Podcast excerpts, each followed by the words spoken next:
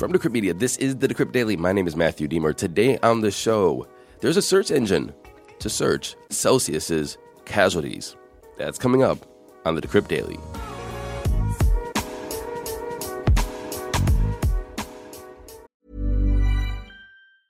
Hiring for your small business? If you're not looking for professionals on LinkedIn, you're looking in the wrong place. That's like looking for your car keys in a fish tank. LinkedIn helps you hire professionals you can't find anywhere else, even those who aren't actively searching for a new job but might be open to the perfect role. In a given month, over 70% of LinkedIn users don't even visit other leading job sites. So start looking in the right place. With LinkedIn, you can hire professionals like a professional. Post your free job on linkedin.com/people today. Good morning, everybody. Welcome to the show. Today is Monday, October 10th, 2022. I went to the Cleveland Guardians game the other day. We won. Then we won game two. We are going to New York to play the Yankees. Go Guards. I'm a baseball fan, by the way. Anyway, I screamed a lot there. And so my voice is going to be a little bit raspy, but it's coming out of it because I had already a couple days to recover. Speaking of coming out of it, let's see if those crypto prices are coming out of that slump that we're all in.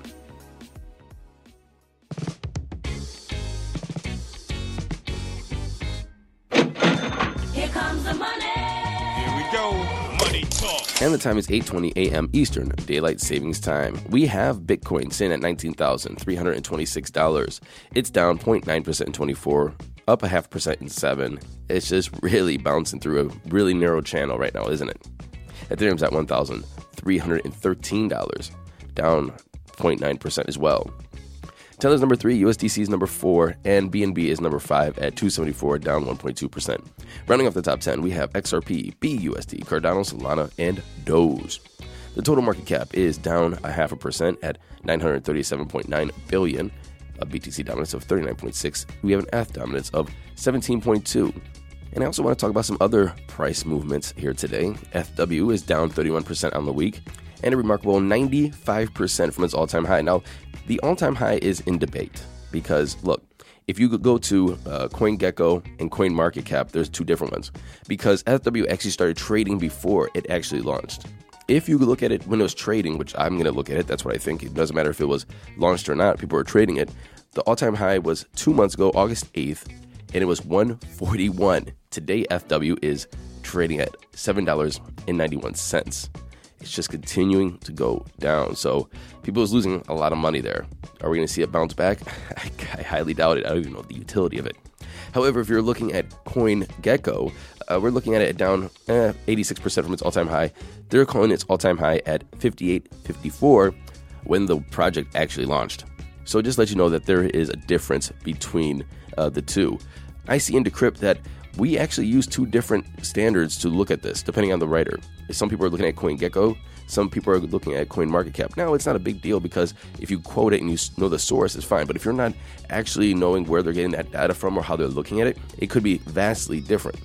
Also, FW had a little bit of problems when it started. As you guys know, when it launched, it used a chain ID that was already in use. It was in use by Bitcoin Cash. Well, somebody found that out and was able to steal 200 FW. I also want to take a look at Huobi's native token as well because on the day it shot up around 18.5%. It's now trading at $4.88. In just 24 hours, it went from $4.14 up to $4.88. Actually, it climbed up even past that. Its 24-hour high was $5.21. And now you're asking, well, why? Well, because Huobi's founder, Leon Lee, recently sold off his stake in the company to About Capital. And About Capital is a Hong Kong-based asset management firm, which the company says is going to promise more investments into Huobi. Leon Lee Lin will lose control over the firm, however, but he assured everybody that even though he's leaving, there will be no impact on the company's operations. Now, Huobi, some people don't even know this exchange because it doesn't operate in the US or China, but it has a $462 million 24-hour trading value. And that's up like 36% in 24 hours, by the way.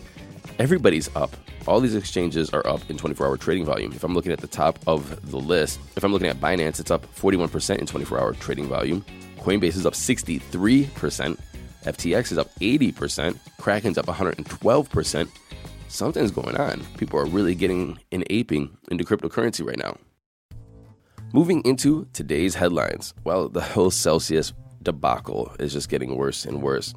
Not only did they stop trading, they stopped withdrawals. Not only did people lose their money, they filed for bankruptcy. We have no clue what's going to happen with this. People are bidding on their assets and then doxed everybody. Hundreds of thousands of people, of customers, doxed on a PDF, a 14,000 page PDF, which I still have open on my desktop.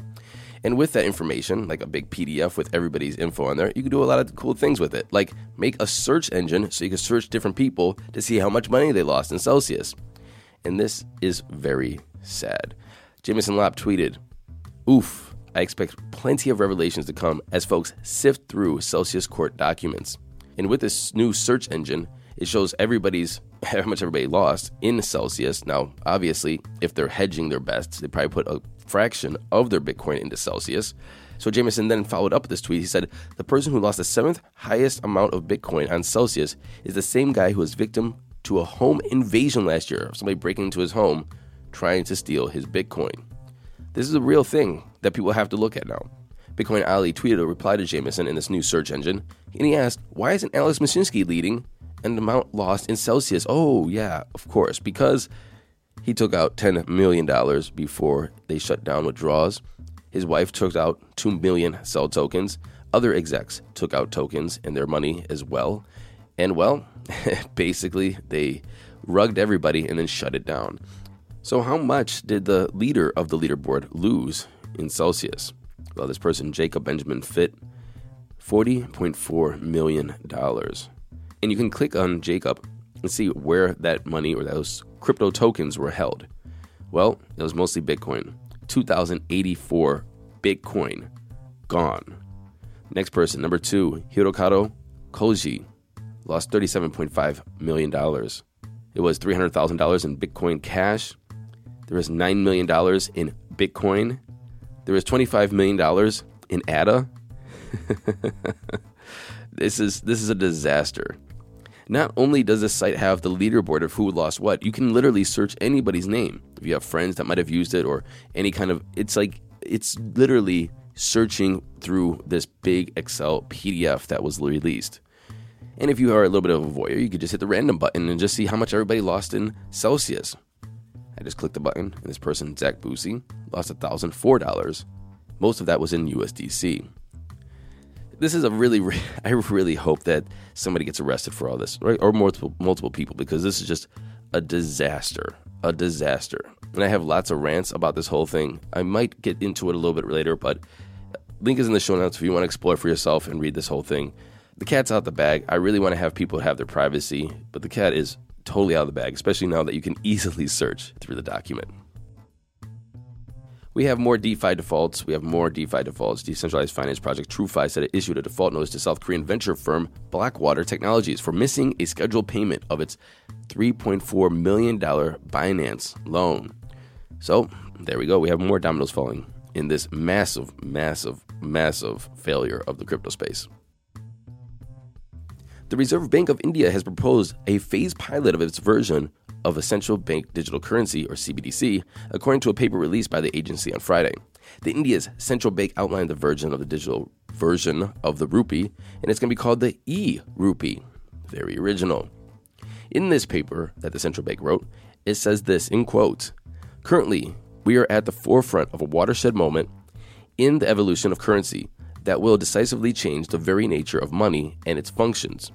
CBDCs are being seen as a promising invention and as the next step of the evolutionary progress of sovereign currency."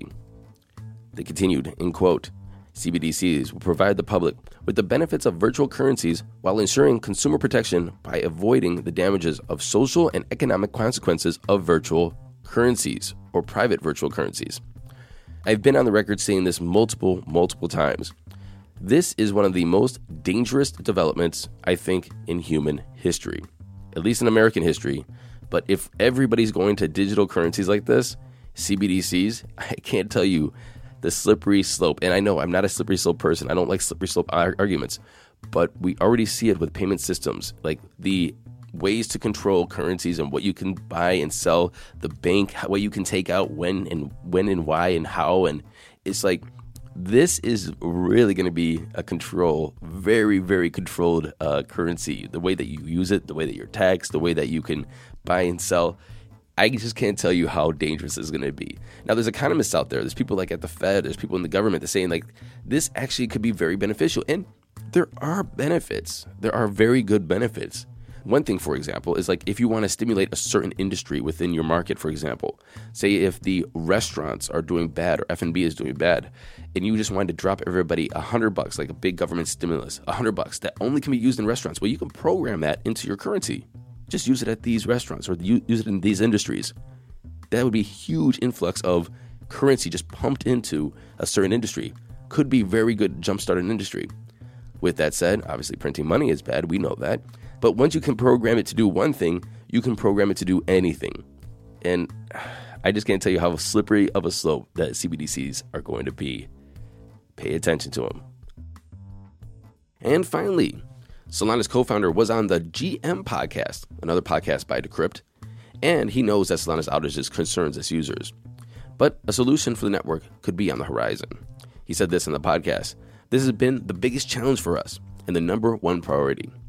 But at no point do failures like these put any of our users' funds or program state at risk, because Solana has 2,000 different validators." Now, I do have a little bit of a rant today. I was talking to my friend over the weekend. We have these long conversations about crypto, investments, and so on and so forth. I've known the guy for 15 years now. It's crazy how long we've known each other, honestly.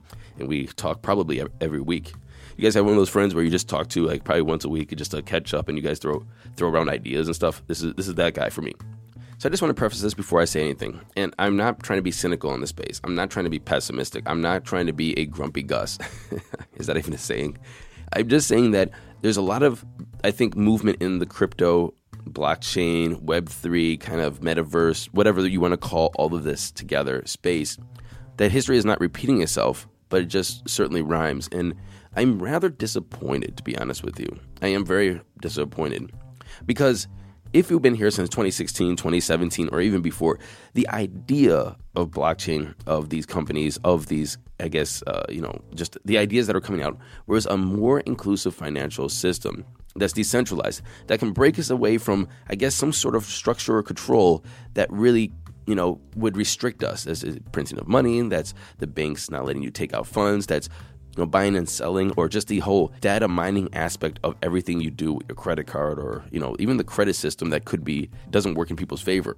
The housing market, loans, refinancing, so on and so forth. There's been so much discussion, banking the unbanked, all kinds of different things. But the more and more I see this is the more and more centralized we are getting. We are really getting just mirror images, but on the blockchain, in air quotes, of traditional finance, of corporate structures, of fractional reserve banking, of a Fed printing policy. I mean, look, just the other day, Binance was hacked. Why? How? Because they printed more BNB, something that shouldn't even be possible. But it just acts like, I don't know, any other kind of fiat. So they went in there and they said, hey, I'm going to print more BNB, walked away with 2 million BNB. So it's like, what is the difference? We see NFTs. Now, I don't want to pick on Gary Vee. Gary Vee was very transparent of what he wanted his company to be, but he had these V Friends NFTs. These V Friends NFTs were just like it's like seed capital for his new brand. And yeah, there was kind of perks. You could go to his conference or whatever, but now he built a whole brand off these V Friends, and you have no ownership of this merch, no ownership of anything going forward. I just feel that this was supposed to be different. There's supposed to be a whole different kind of way of thinking about ownership, of trading, of IP, of finance, of companies and structures. And I feel that we are falling away from this. And the more and more centralized we have with different things like proof of stake. And this is, I'm not hating on proof of stake, by the way. I am raising a big red flag on things like Coinbase and Binance holding and being the major holders of these stake currencies. And I just want to ask you a question then. How centralized do we get until we just say, hey, why aren't we just doing this on AWS? And then how centralized do we get when we're doing it on AWS and says, hey, we just call ourselves Chase? What is the difference between Chase Bank and very centralized, in air quotes, decentralized systems? And how centralized do they get when we want to have speed and cost effectiveness, and then we just dump it on an AWS server and just run money like that? Then again, what's going to be the difference between a CBDC and Solana? And what if the CBDC is faster and cheaper than Solana? Is everybody just going to build NFTs on CBDCs and the Fed chain, we'll just call it Fed chain. It's just something that I just want everybody to start thinking about is, what is the ethos? What is trying to be done? And if it isn't something that is new and creative and innovative and actually, I guess, has some ethos and ethics or morality or moving somebody forward to try to create a better good, then what are we really doing? Bitcoin's still doing it.